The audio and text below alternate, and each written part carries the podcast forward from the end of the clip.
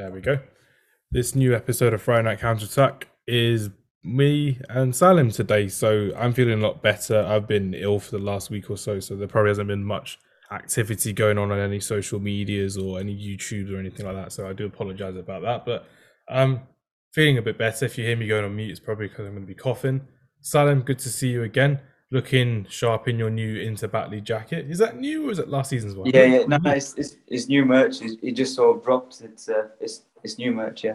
That's good. That's good to see that. It's a good design as well. It's like a very late 1990s, early 2000 type design. Which it's nice. I quite like it. The zip pockets and stuff always help. It needs to be done as well. How was it last week when you weren't even playing? You were on the bench, weren't you? Yes, I was on the bench because the last game I missed it. I was in Birmingham playing in that charity game. Yeah. So and the team won, so obviously I was on the bench. Yeah, it was good. It's actually good vibes on the bench, you know. A couple of good lads on the team, like Uma, who came on the recording last time, and the guy that he was talking about being terrible, Zach. They were both on the bench too. So there was about 7 of us on the bench. So it was just straight vibes. It wasn't that bad. I came on though. I got like 35 minutes, I think. So it was quite good. That's good. You need to get those minutes under your belt. I need to get those minutes back under my belt as well, because I missed probably a week and a half of football because of this illness. Yeah. A few people in like my new different football groups, they've got it as well. So the numbers are just dropping week on week, and I'm like, I'm going to the Man United game next week as well against Atalanta in the Champions League. I'm not risking it at all. I don't want to get turned away at the gate or anything like that. But we'll get into Manchester United and the Premier League later on, because the main topic of conversation today is the Ballon d'Or. So 2021 is one of those years when you're kind of thinking there's probably 2 or 3 major candidates I could think of off the top of my head for this year's Ballon d'Or as well. Robert Lewandowski springs to mind, Lionel Messi springs to mind, and I've got the idea of Karim Benzema kind of being in mind as well. I think that's probably because it's kind of fresh in my mind because of the Nations League. But Salim, let me hear your first thoughts on Lionel Messi and if Lionel Messi should be the number 1 pick for the Ballon d'Or. Yeah, I mean, the thing is, I think Lewandowski was quite unlucky because of what happened last year, obviously, with it being cancelled. I think that was probably his best chance to sort of break that Ronaldo, Messi, well, even Modric did it, but somebody else had come in between that sort of dominance that there was. For me, it definitely has to be Messi. You know, he won the Copa as well. I think the thing with Messi is that I've sort of grown to appreciate him more. Sort of growing up, I was always like a Ronaldo fan. Like, you know, I used to get a Ronaldo top every year, basically. Every, like, Real Madrid top. All my names used to have, like, you know, this, like, SG7 and used to do all that kind of stuff. But, I mean, the more I watch football, you know, I sort of understand and, you know, appreciate the game as well. And for me, it has to be Messi. The stuff that he does, I mean, I've never seen anyone else do anything like it before. But yeah, there's some other really good players in there. It's nice to see that it's not just attackers getting mentions with, you know, Kante being in there and Jorginho as well. But yeah, definitely. I think the argument then goes back to Sergio Busquets, who was never even in a 20-man shortlist ever. And, you know, you could say he was clear of sort of both of them in his prime. So, yeah, it's nice to see some sort of, you know, different names in there as well. But, you know, fair play to Messi. I think he's won 6, hasn't he? Yeah, he's on 6. Ronaldo's on 5, so he could easily make it 7, especially after winning the Copa America this summer as well, making him... To be honest, I can't see another footballer replicating it. I can't see another footballer even getting, you know, 3 or something. Like, you know, it just shows, like, another thing. I know I've gone on quite a bit on this point, but when they were showing, like, 2010, they were showing, like, the best footballers of 2020 sort of prediction and stuff. There was Ronaldo and Messi weren't even anywhere near that conversation at all. But it just shows how far they were off that, you know, they're still at their best. Like, everyone thought, like, you know, like 3 years ago, maybe Mbappé is going to take over now, or Neymar, or even Bale at that time. Neymar, Hazard, Bale. They were the 3 that looked at for years. Especially Neymar.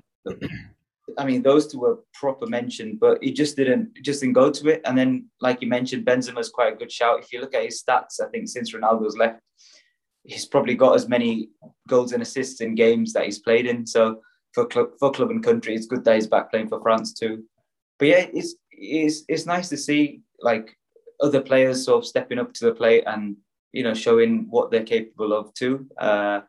It's nice that they're getting this sort of recognition as well by just putting, like, such a big shortlist out, which they always do anyway. But yeah, for me, it's, you know, hands down, it's going to be Messi. And I don't know if Messi will get it again next year, but it's definitely Messi for me this year.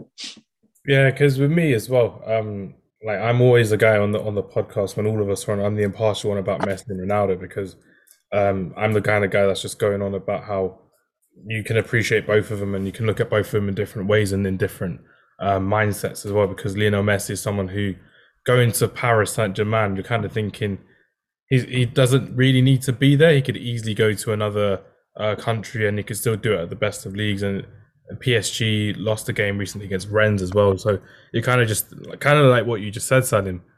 I don't think he's going to win it again after this year if he doesn't win it, because at Paris Saint-Germain, what's there really that's going to challenge him to kind of be the best player in world football? And the way I kind of see it, it's kind of like Rafael Nadal and Roger Federer, when you kind of see how they've had that dominance in tennis for so long. And along comes Robert Lewandowski, who's just upped his game so much. And he's kind of like that Novak Djokovic figure that I can see in world football. Because again, he's at 33, 34 years old, 48 goals in 4 years.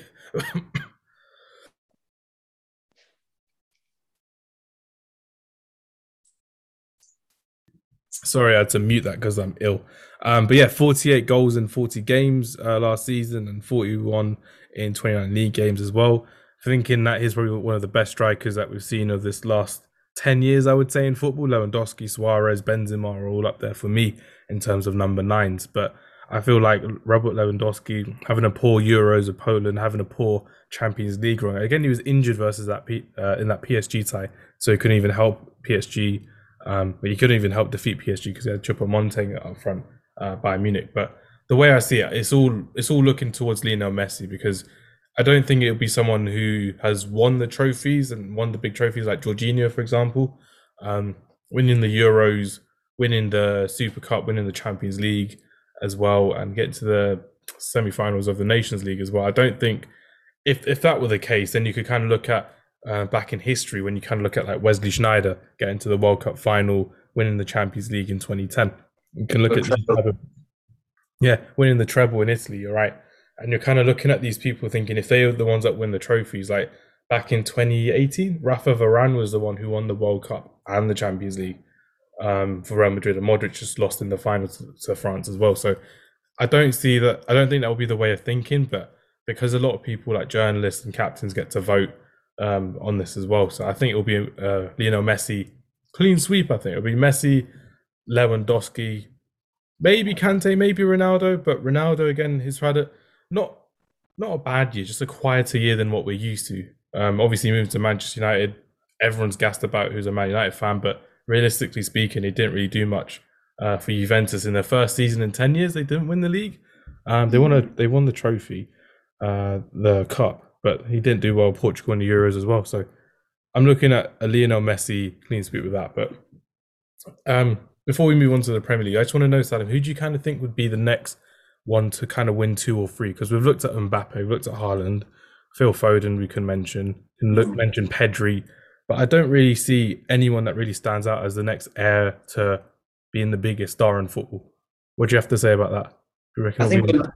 I think we'll never see sort of dominance like this. Obviously, I could be wrong, but my prediction would be that sort of the names that you've mentioned, it'll kind of be like how it used to be before the Ronaldo Messi days, where, you know, maybe Mbappe will win one, then Foden will win one, and then maybe Haaland will win one, and then, you know, it'll keep going. Like, I mean, that's what I think will probably happen. I mean, there's some amazing talent sort of coming through the ranks. Obviously, it's people like, as you mentioned, Haaland and Mbappe, and these guys are doing wicked too. But I saw this thing that Keylor Navas put out, a bit sort of just a bit off topic really, but saying that goalkeepers never really get recognised. And you know, it'd be good to have a Ballon d'Or for like goalkeepers. I mean, they've got that that Yashin award, yeah. But yeah, it'd be nice actually to sort of, if they added to the Ballon d'Or. I know it's like for the best individual talent, but you know, it's defenders are getting overlooked as well. And obviously, I'm like an attacking player anyway, so and I'm more of a defensive player as well. So.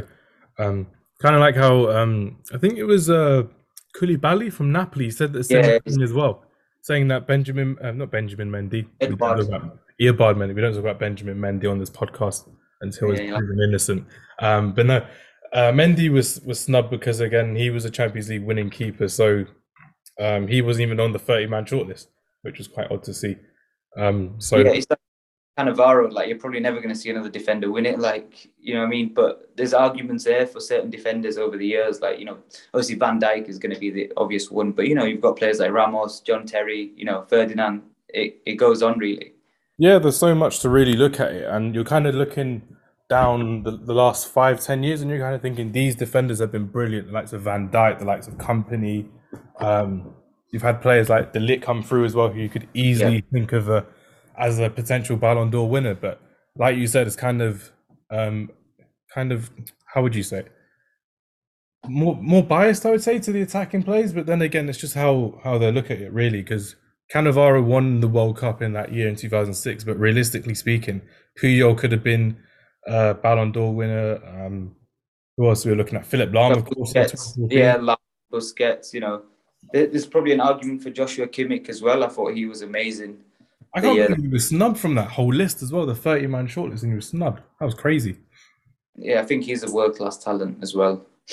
Yeah, it's very odd to see, but I think that should be something for the future. For all of these changes UEFA and FIFA are doing with, like, the kicking the balling instead of throw-ins, not having headers at grassroots football, all of these issues with VAR. I reckon that should be one of the changes for the award ceremony of having the Ballon d'Or for an attacking player and a defensive player, because everyone just feels left out, and you're kind of thinking these players that you're going to look back in history, you're going to be looking at Cannavaro as one of the best in history, which he rightfully is, but you don't see anyone talking about Maldini. You don't really see people talking about Nesta or Vidic or John Terry in the same light as these amazing attacking players, which is crazy to see. Crazy to see.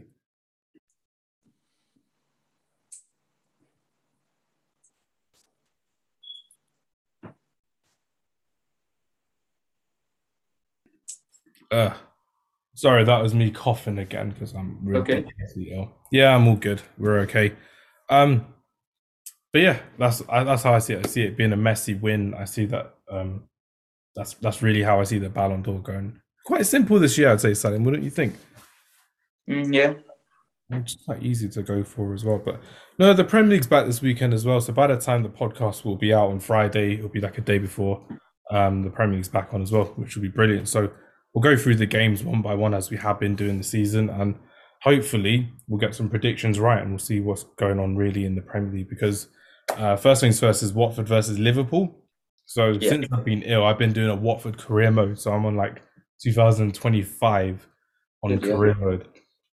I won the league on the final day of the season against Leicester, so that was quite funny as well. I should really be streaming that, but I'm like, we have a Twitch. For everyone listening, we have a Twitch Friday Night Counterattack. We're going to be playing a lot more online games, so hopefully Arif, Raheel and Vish, they'll be joining the club, and we'll be able to be playing a couple of these games online at the same time, which should be good. Pro Clubs is the one. Pro Clubs is the main one to be playing. That's how it's fun as well. Apparently, you can like do your own stadium, you can do your own design. Yeah. I was playing last night with some friends, actually, Pro Clubs. First time I've played open my FIFA and played it, but yeah, it was really good.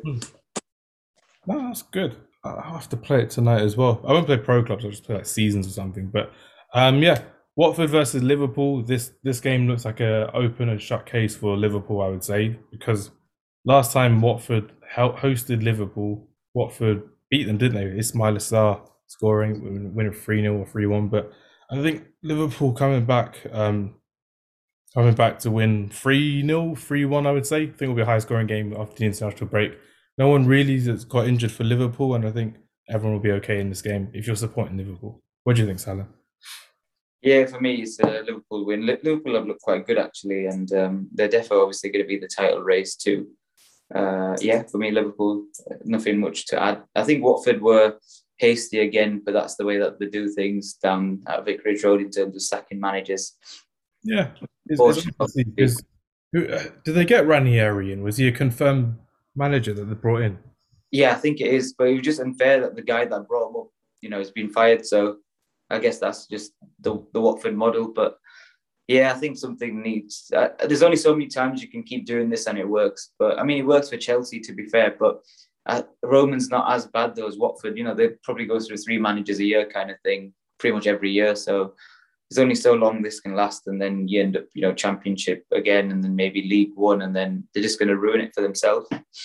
You're kind of looking at it thinking they're not really sticking to one plan, because they've got plan A, B and C to get through, and if they don't get through plan A, then they'll just skip the manager and they'll just bring in plan B and then plan C of the season, which is awful. But yeah, routine win for Liverpool. Aston Villa versus Wolves, so that should be a good game, Salim. You're going to this one, aren't you? So how are you, how are you feeling against Wolverhampton Wanderers so far? I'd say objectively it'd be a decent game to watch, and I think Aston Villa should win. The form, yeah, I think we've taken Wolves now sort of in the Prem as well. Like I'd say they were probably above us when we were both in the Championship, and then they were sort of better than us. I'd say better players and sort of better, you know. But now I think we've overtaken them anyway. But I feel like it'll be a good game, sort of a local derby, sort of not. I don't think we've scored in our last 4 home games against them. So yeah, I mean, it's obviously going to be different without Nuno. But yeah, I think we should win this one. We're sort of starting to click and hit form. I mean, we were a bit unlucky against Spurs. We didn't really turn up. We should have done a lot better. But I think the issue with Dean Smith is he needs to sort of get a couple of systems now. So he knows that 3-5-2 sort of works. He needs to just get maybe another few to work, and if we can get all the players back fit, because that's the only problem we've had is that we've never had a fully fit squad. So if we can get sort of, you know, Buendia firing and Bailey firing, and, you know, there's so many of them. Sanson as well, who's quality signing. But yeah, we just need to get all of them back and, you know, in the team and get them to sort of gel together. Because I was thinking more like a 4-2-2-2 would be a good idea for Buendia and Bailey to be in the team as well, because you're kind of wanting like a 4-2-2 and then Scott to be on as well. Yeah, or 4-3-3 or something maybe as well. Like, you know, the options are there. It's just what's in Dean Smith's mind, I guess. Yeah, I agree completely, because it's the fact you've got many options to choose from, because I quite like the fact you can have a formation where you keep Watkins and Ings up front, and you've still got Buendia and or Bailey behind them as well, which make it a lot easier on the creative side as well. More goal-scoring opportunities against teams like Wolverhampton Wanderers, who are playing with 5 at the back, and they're not really in the best of forms as well. So it could be a thing where Dean Smith again listens to us at Friday Night Counterattack and changes the formation, which could be a fun thing to do. But yeah, Leicester versus Man United on Saturday, 3:00. So Manchester United are without Raphael Varane. We're without Harry Maguire as well, I believe. At the time of speaking, they're both out injured. So it's quite sad to see how we're going to be playing with Lindelof and Eric Bailly at centre-back against Jamie Vardy, where we haven't really done well against Leicester over the last season or two. We drew 2-2 to them. We lost in the FA Cup last season as well. And we lost at home against them last season as well. But realistically speaking, without my Man United hat, I think it will be a 1-1. I think it will be a very boring game. Leicester haven't turned up this season either. But on the plus side for them, a lot of their players haven't gone on this international break to their countries as well. So it could be something where I see a bit better performance from Brendan Rodgers and Leicester City. But Manchester United, I think the dust has kind of settled with the Ronaldo signing. Everyone's not as gassed as they once were because it's settled in. The glory hunting fans are looking around thinking, oh yeah, Ronaldo's going to get Solskjaer out because he got subbed on as a sub against Everton. I'm like, that's not how football works. He doesn't get benched for one game and wants to get rid of the manager. Ronaldo doesn't have that power. If he does, then he does, but I'm going to look stupid if that happens. But Salim, how do you see Leicester versus Man United going? Because objectively speaking, I don't think we're going to do anything more than a point. And on a biased reason, I don't think we have that capacity to win against these kind of teams anymore. Unfortunately speaking, I think we're not at the top of the level that everyone's kind of saying Man United are, especially with Ronaldo back in the team. I think Leicester have not really looked that good this season compared to how they normally sort of start off. That's the first thing I'd put. Maybe it's because they're sort of a bit burnt out, you know, a couple of years under Brendan and his sort of system. As we saw with like Liverpool last year, for example, and sort of a bit with Leeds this year as well. It might be that, you know, Brendan might be looking to leave. You know, there was talks about Newcastle going for him too. Leicester were a bit unlucky with the Fofana injury as well, so a big player for them. But you know, they've got a really good squad. They made good signings again. It's just a matter of getting them gelled in and playing. But, you know, it's still early days in the season. I mean, you know, you could start off you know, a bit bad, and then you sort of go on, you just need to go on a run, you know, sort of within 10 games, if you win about 7 or something like that, you put a nice run together and get yourself up the table. I think in terms of United, you're right, the dust has settled in terms of Ronaldo. I think a lot of people thought with him coming in, sort of me too as well, that he could sort of lead them to the title, but it's sort of proving that it might not be the case. He's still got that talent in him. You can see he's going to get 20 goals or something, and he can influence games. But the question is, how much can he influence these games, and whether you can get a proper system to fit him in? Because, I mean, when we played against us, when I went to the game, he got pocketed by House. I mentioned it a few times, but I didn't see anything. I've always wanted to see Ronaldo play live, and I feel like I've not even seen it. But I think that there might be something to do more so with tactics. I think Ollie needs to work to get the best out of him, because if you get him firing, I can't see you lot, you know, losing a game. Yeah, it's how I see it as well, because you're kind of thinking, if he wanted to leave him out of that Everton game because of a rest against playing the whole 90 minutes against Villarreal, that's understandable. But I think Ronaldo, out of all of the players that we have, is probably the fittest player we have in that squad. So I was just kind of looking at it thinking, do you still have to play the double pivot at home against Everton as well, or what? Midfield of Donny van de Beek, Bruno Fernandes and Scott McTominay holding could be an option of having a change of system in that midfield, because having like Fred and van de Beek, you're going to get overrun all the time, but having Scott McTominay in there, really just kind of sitting in a Fernandinho-like role, in an Ndidi role, kind of shows that there's a lot that we can do with this midfield. And even Nemanja Matic and van de Beek would be a good idea as well. That's how I see it, because we need a bit more creativity from having to over-rely on individual brilliance, which I think everyone kind of can see with this Man United side. If you rely on Ronaldo, he'll bail you out, and he has done already. And you kind of seen that like from Bruno Fernandes last year, Marcus Rashford as well. Dare I say Anthony Martial over the years has done that as well. Romelu Lukaku when he was here, and Zlatan Ibrahimovic. But realistically speaking, with Ole Gunnar Solskjaer, it's just, I feel like there's more that he can offer this Manchester United side if he was to be a bit more brave at home and be a bit more brave on in these big games, because we saw it last season, didn't we, Salah? A lot of these big games, as much as I don't want to admit it, we did draw games 0-0, 1-1. We didn't really attack as much as we could. We did sit in and we did look to not lose rather than sneak a win or go for the win. And with the players that we have at our disposal now, it's more along the lines of, if Ole Gunnar Solskjaer can now evolve and adapt as a manager to not even keep up with the likes of Klopp, Tuchel or Pep, but just to try and keep up with his own development. Because if you end up just looking at it, if he can develop into a better manager and a better coach, then he would have done a lot more in his development as well. Maybe bring in some new coaches, perhaps get some fresh ideas from the last 3 years that he's been manager. Michael Carrick has been his assistant coach. Mick Phelan has been an assistant coach, and Chris McKenna as well. If he's going for the same team every year, he's not going to do the same thing. And even Sir Alex Ferguson, one of the greatest managers we've ever had, changed his coaching staff every 2-3 years for fresh ideas and new approaches. So I think that would be quite good to see if Ole Gunnar Solskjaer could do that, but time will tell if it's something that he's going to do, and if it's something he's going to actually benefit Manchester United. But 1-1 Leicester versus Man United, I see. Man City versus Burnley. Easiest game of the weekend at the Etihad Stadium.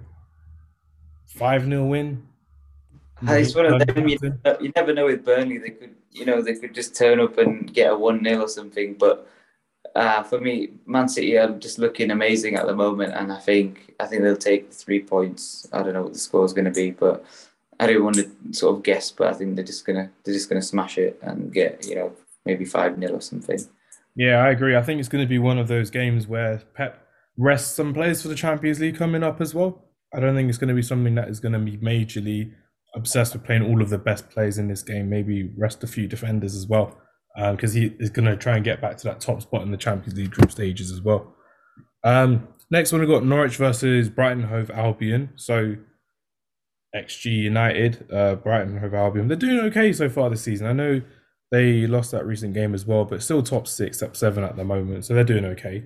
I'm quite comfortable with going for a Brighton Hove Albion win. 2-1, 2-0 maybe against this Norwich side. And just like we discussed last time, Salah, with this Norwich side, I'm not feeling confident in them changing their ways anytime soon. How do you see this game going for Norwich especially? To be honest, I've said that Brighton on a few occasions do play good football, and you know the XG from last year sort of proved that. They were just sort of unlucky in terms of finishing, but this year they've kicked on, the finishing's improved, and they are doing quite well. In terms of Norwich, I just don't know why, but they're just always favourites to go down. Maybe they just don't invest in the team properly, or they just feel like it's, if there was a team that you want to play in the Premier League, I know every 3 points is hard. There's no denial in that. But if there was a team that you wanted to play against, it'd be Norwich. So, yeah, for me, I don't know. I think it'd be an interesting game. I think it could be a 2-2. That'd be a good shout. Seeing Norwich get a point on the board. But yeah. Before we get on to Newcastle as well, Graham Potter's been linked with the job at Newcastle under this whole takeover thing. If you were the new owners of Newcastle United, would you be looking at someone internal from the Premier League to replace Steve Bruce, or would you be looking at like a big foreign manager straight away? Do you think Graham Potter would be good? Links. I mean, there was that Fonseca who was linked with the Spurs job, good attacking coach. I think Villa were linked with him before.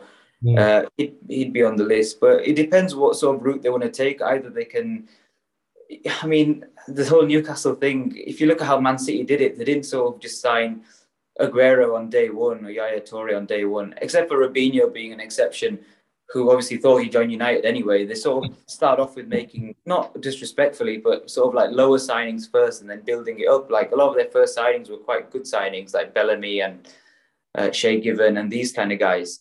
So Company, Wright Phillips, they're all in. Yeah. So they were good signings, but they were sort of teams that were in and around them, not teams that were like miles ahead of them. So I think in terms of getting a manager, it depends what route they go for. They could go and try and get somebody in like a Graham Potter, or like, you know, maybe Brendan's a bit of a push, or they could just, you know, buy out like Jose Mourinho's contract or something and get him in. So, yeah, I mean, I can't even give an opinion. I have no idea what, you know, Amanda Staveley and Co's plan is at all, but it's going to be obviously interesting to see what happens. I don't think Newcastle's squad at the moment is good enough to even stay up. I think they are going to be in a relegation battle. I think Bruce obviously has his style of play and sort of just about keeps teams up. But, you know, the future can be bright in a sense that if they get that investment they've lacked. I mean, they have bought players and spent big money too, Joe Linton, for example, and Almiron. But, yeah, I mean, it just depends what route Newcastle take. I mean, do they go all out and just get the big name in now? Like some people are saying Antonio Conte, for example. But yeah, he's a free agent at the moment. Frank Lampard's a free agent as well. Fonseca, like you just mentioned, the former Roma manager, free agent as well. And then you can just go to sign players in January as well. Players that are looking to go out, like Coutinho from Barcelona. Rumours of Anthony Martial. I mean, you have to remember the World Cup is obviously around the corner, so a lot of players are going to be wanting to be, you know, playing football now. That's the other thing that sort of gets the players' mind. That'll be a win-win situation for them. You're right. But yeah, I see it as a big thing, especially just like you said, round the corner. When it clocked in my head just there, it's going to be next year, November, December, when we're in October of 2021 at the moment, which is crazy. Literally a year to go until the World Cup, which is actually quite mad. We'll stick to Newcastle for now. Forget about the whole in a row thing. Newcastle versus Tottenham. I think Tottenham will win this game, but Newcastle fans must be buoyed and they must be so happy about this whole investment from the Saudi group. The fact that some of these attacking players like Almiron, Joe Linton, Willock, Saint-Maximin, Callum Wilson, they were all spent for big money. They were bought in from huge payments as well, and they're on huge wages as well at Newcastle United. So they're going to get a better squad and a better team around them as well in the future. But I agree with you, like you said, I don't think they're going to go all out straight away for Haaland and Mbappe, those type of signings. They'll go for the ones that they can afford, they can help build a team around. And hopefully the manager that they get in gets someone in, gets the right kind of characters in for them. As a neutral point of view, it's quite fun to see another team going up with the big boys. But when you're kind of looking at it in a financial point of view, it could end up ruining the Premier League. It could end up ruining the way people are signed. The financial fair play may come into play, but realistically speaking, Salim, how do you see this Newcastle team doing for the rest of the season? Well, at least until January, I'd say. I think there's going to be an amazing atmosphere at the first home game.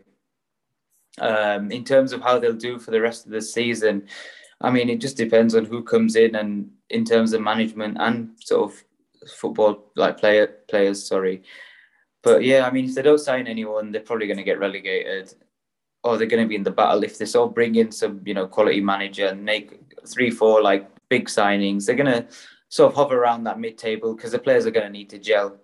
But yeah, I think that they need to upgrade their sort of training facility as well, which was sort of horrendous, and even the ground. But yeah, let's see what happens. You know, nobody can even predict what's going to happen at all. Like, you know, they could sort of sign some massive, you know, massive signings and push on and stuff. But these things take time. If you look at sort of Villa, for example, when we had the takeover, we were, you know, struggling in the Championship kind of thing. And, you know, it doesn't happen overnight, but we did it quite quick. We got promoted ahead of schedule 1 year. We sort of stayed up the first year, which is part of the plan. Second year, we got like a decent mid-table finish, which should have been, you know, potentially Europe or even a top half finish. But injuries obviously prevented that. And now this year, if we can hopefully push on. So these things are projects. Like, if everyone just thinks, oh, Man City won the title their first season, but it wasn't. You know, Mark Hughes came in and, you know, Mancini came in thereafter. I mean, it takes time, these kind of things. Yeah, it'll be a good 5-10 years till we'll see the real Newcastle United under the Saudi Arabian group as well. But it's going to be, it's literally the fact they didn't go and buy like an Arsenal or a Tottenham or a Man United. They didn't go for one of the so-called big six already. They went for someone with a decent stadium, someone with a decent base, and somewhere where you've got a loyal fan base as well. So it's only going to improve and increase as well for Newcastle United. So we'll see how that goes over the next couple of years. Yeah. Southampton versus Leeds. Southampton haven't had the best of starts this season. Hassan Hüttl hasn't really kept to his guns, and well, the tactics are the same, but the performances aren't the same as last season or the season before as well. Leeds United, they're up and down as they always are. Realistically speaking, Salim, I think it's going to be 1-1 Southampton versus Leeds. I don't see it being that great of a game. I know Leeds are entertaining sometimes, Southampton are, but I think it'll be a 1-1 game in this game. How do you see it going? I think the problem that Leeds are having is the problem that sort of Liverpool had last season in terms of the burnout, which everyone saw was going to come, especially when you play that kind of football. So I just think that it's the same situation, because I saw the Leeds-Liverpool game that day. I haven't seen many Leeds games this season, but I watched Leeds-Liverpool and they just looked a shadow of themselves. Like, they were so open, you know, they maybe had a shot or something. Even the United, when Leeds came to Man United, I watched that game as well. And they just look awful compared to how they normally are. Like, I know they used to concede goals before, but they used to, like, you know, score goals and press, and they were aggressive, but they literally don't show anything like that. And I think that maybe it's a burnout or sort of lack of ideas, or, you know, these things happen. It's happening with like Leicester too. So I don't see Leeds getting top four or top six as people were sort of predicting before. I still think that they're a quality side with a quality manager, but I think it's going to be a draw. Southampton are, you know, they kept Ward-Prowse and they're sort of a stable team. That I don't think they'll go down. I don't think they'll do much top half-wise either, but they're there and, you know, they should get the draw. Yeah, Southampton will be in no man's land like every season. I don't think they're going to be... They might hover around relegation until like February, March, and then they'll just get their act together as always and just stay up in the league. But I agree with you again. Leeds United are suffering from second season syndrome of being a promoted side as well. Haven't used so much energy over the course of last season. I think what is it, 4 years under Bielsa now or something like that? I think that's what it is. And then obviously the whole pandemic thing of not really having a break as well. This summer as well, some of their players were in international duty as well, so they weren't ever used to that. So Calvin Phillips doesn't really look the same as what he has done recently as well. So It's going to be fun to see how Leeds United kind of do over the Christmas period as well coming up. They're going to be having a lot of games week in, week out, and if Bielsa will stick to his master plan of playing with his high-intensity press and his high-intensity way of playing football. If he does and it gets back to normal, great. If it doesn't, it could spell bad things for Leeds United over the course of the season, but time will tell how that will go. Brentford, the most excited team in the Premier League at the moment, against Chelsea. Last game on Saturday. Dare I say it? Brentford are going to win? Should I say it? Yeah, let's go for it. Brentford are going to win against Chelsea. I think Ivan Toney and Mbeumo and Wissa. Wissa's a decent super sub as well.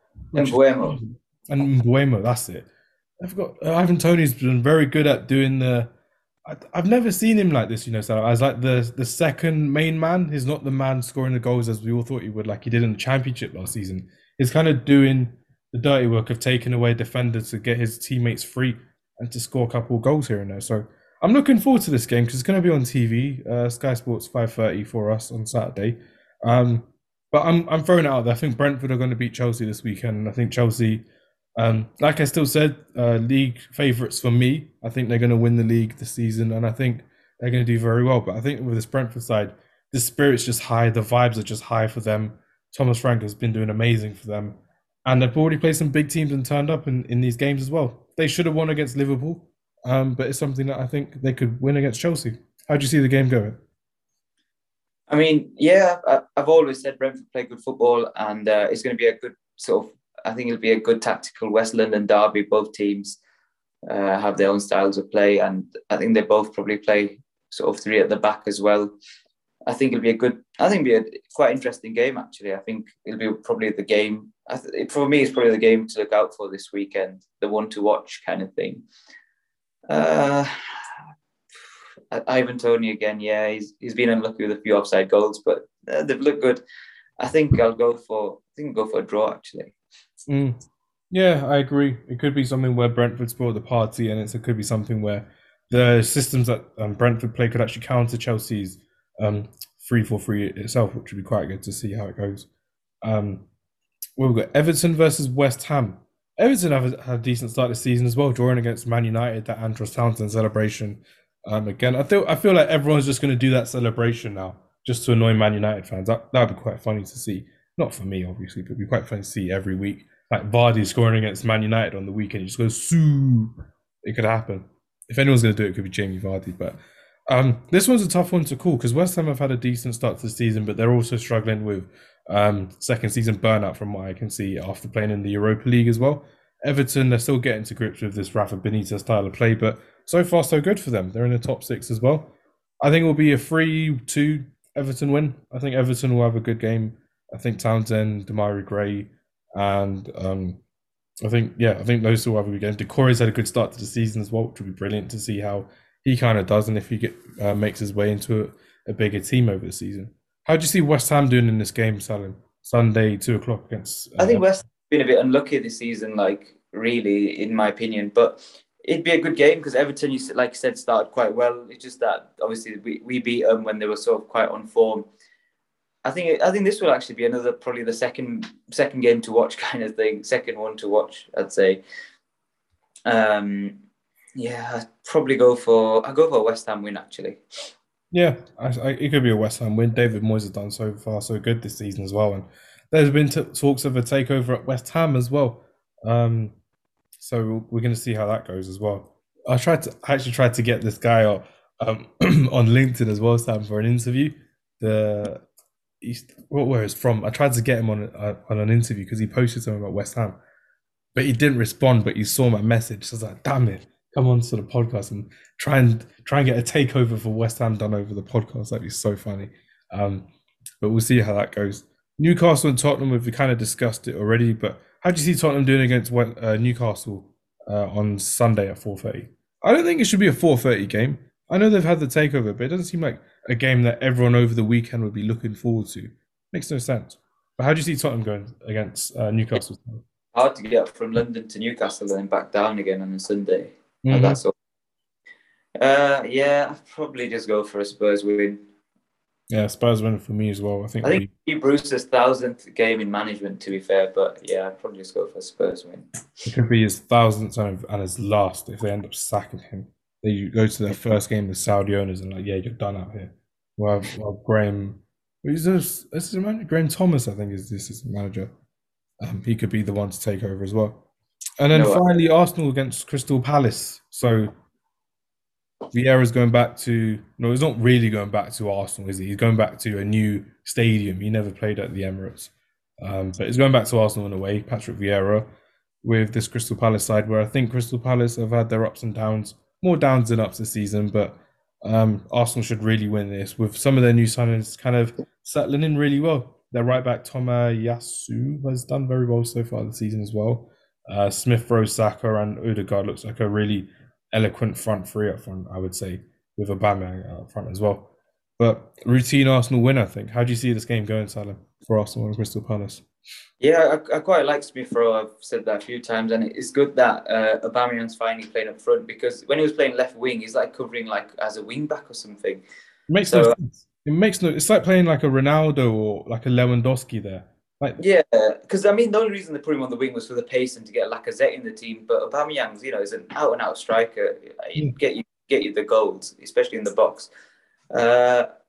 Palace, I don't understand Palace, to be honest. They've got some really good players that, I forgot his name, was it Tyreek Mitchell in midfield? He's got some good stats. He's playing at centre-back now, I think. Centre-back and left-back.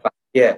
And then they've obviously got Odson-Edouard in, who we were linked with. So it's nice to see him sort of, you know, he hit the ground running, scored 2 on his debut against Spurs. But I don't understand. Elise they signed from Reading. Eze, I think Eze's injured, but they've got Elise who looked quite good. And they've got, like, you know, Benteke, Ayew. They've got all these attacking players. But they just don't seem consistent enough for me. I can't see him putting a run together at all. So I don't know, it'd be an interesting game. I'd probably go for a draw, to be honest. Ooh, that'd be good. It'd be good to see if Crystal Palace get a result at Arsenal as well, which would be quite fun to see, actually. Because I mentioned Patrick Vieira last week on the podcast for our little Black History Month episode. And I might just talk about someone from who I thought was a good role model as a black footballer in football as well. But that was our little preview for the Premier League, and that was our little topic on the Ballon d'Or as well. It's kind of straightforward, I think, this year and for this weekend as well.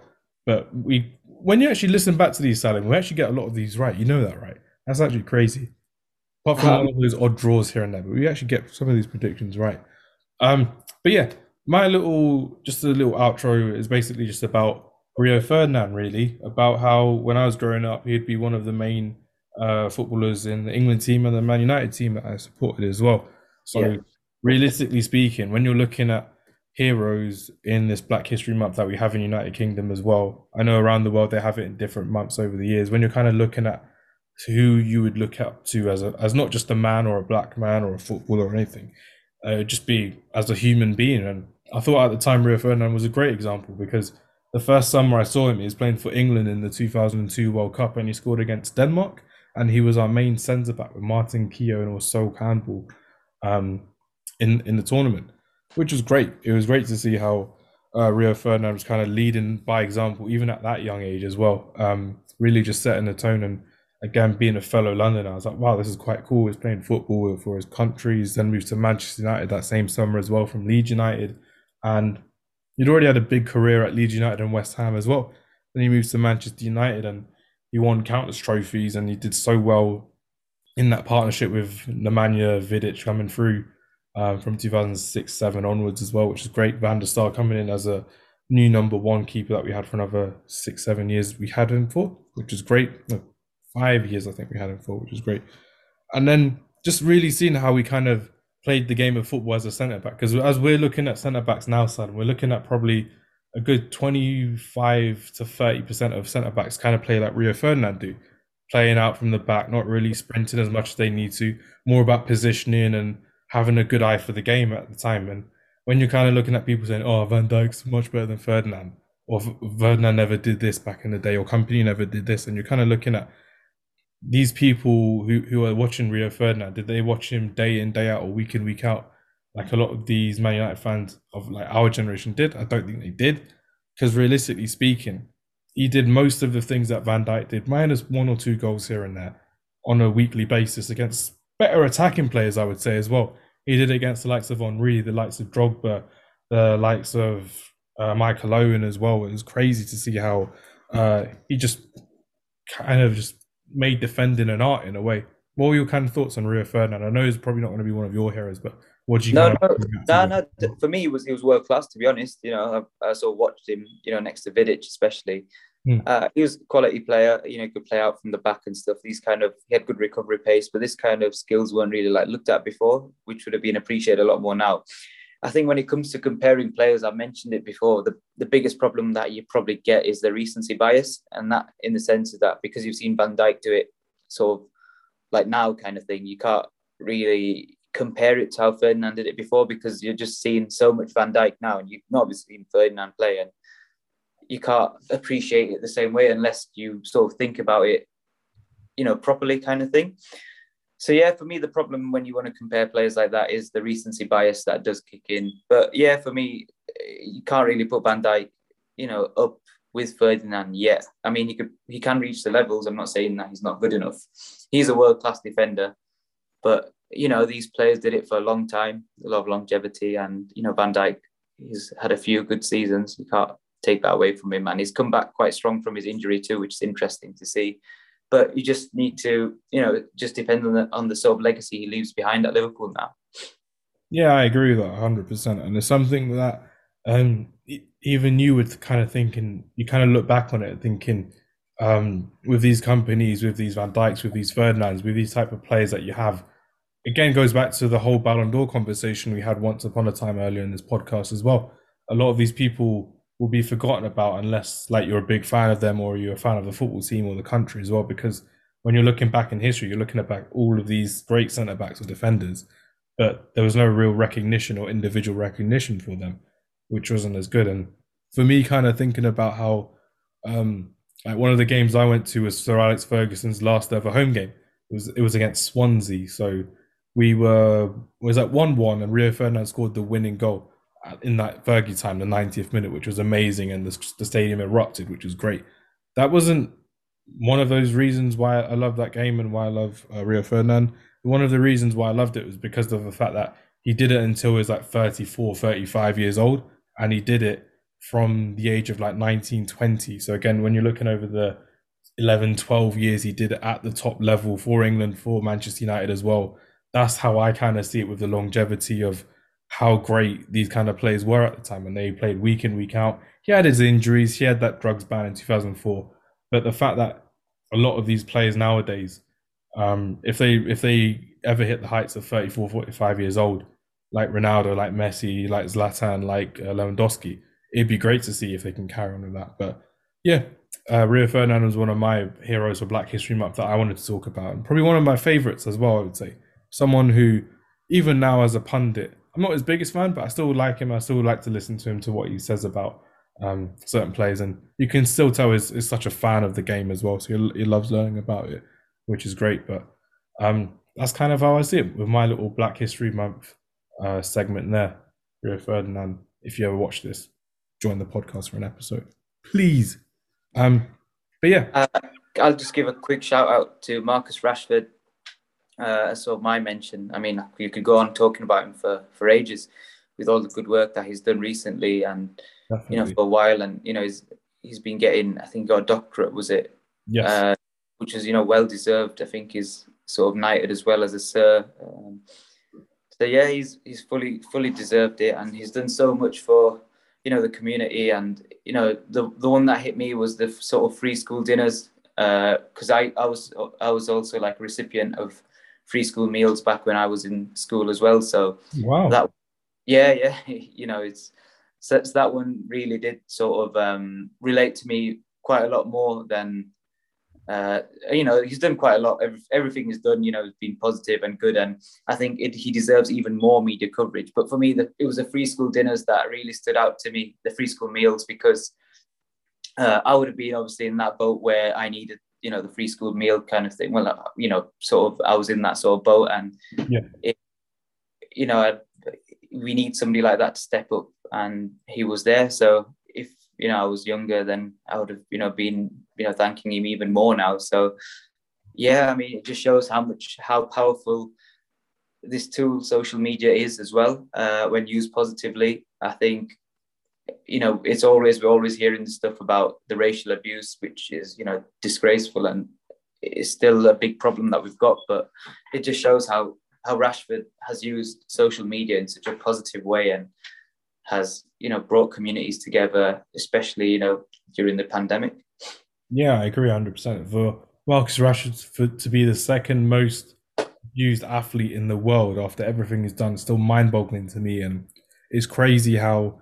We've gone through this previously as well about how there were some people who were, again, beneficiaries of this school dinners situation over the pandemic, and they were still abusing Marcus Rashford for missing the penalty against Italy and still racially abusing him. And the fact that these people, they see their priorities in a different way, and it was crazy to see how they did. But leaving on a positive note, with Marcus Rashford, it's still got so much more to do. And the fact that when you kind of open up to me as well about it, it's kind of when you're looking at the whole universal credit thing as well. It seems like such a small thing to the government to get rid of £20 a week, but it's such a big thing for so many people around. And it's the same thing with the school dinners as well, Salim. The fact that it was such a small thing for the government to save some money there, but they were like, it's such a big thing for so many people, so many parents, for so many kids, teachers, and the fact that people have now got these school dinners on a regular basis. It's amazing, and it's because of a footballer from Man United, from Wythenshawe, for someone that who's using his power, like you said, his social media presence and his power for the best things possible, and for feeding children like the way that he has done, for opening a warehouse centre with his mum's name on as well. It's incredible, and it's the fact that there's so much more that footballers can do, and there's so much more you can learn from him, and so much more that he can inspire you to be as well. And I'm just proud to kind of be in the same kind of era as Marcus Rashford, because his name will go around football for ages. It may die down after a while, but people will remember what he's done on and off the pitch more than most of the world-class footballers that we can kind of think of as well. That's just the way I see it. But yeah, I think we'll end the podcast with that, Alan. It was good to see you again. It was good to be back. And you'll hear some mutes if you were listening to this. I'll have to edit out of me coughing, so I do apologise, listeners. But hopefully I'll be back fit and back to normal for next week as well. I'm off to the Man United versus Atalanta game, so I better be ready and better be fit for that as well. Sorry, you were saying? No, that was saying, yeah, hopefully, definitely you get better and, you know, back to normal again. My days, you must have been looking at me coughing. I'm just there like, coughing. No, don't worry about it. It is what it is. But yeah, I've recovered well. I've just felt so bad over the last few days, but that's kind of what it is. If you're feeling ill and you've got a cough, just stay inside, recover properly, and you should be right as rain, which should be good. But Simon, thanks for joining the podcast. Everyone, thanks for listening again. There may be news of a potential sponsor coming soon, so it could be quite fun in the future. But thanks, everyone, for listening. Take care and goodbye.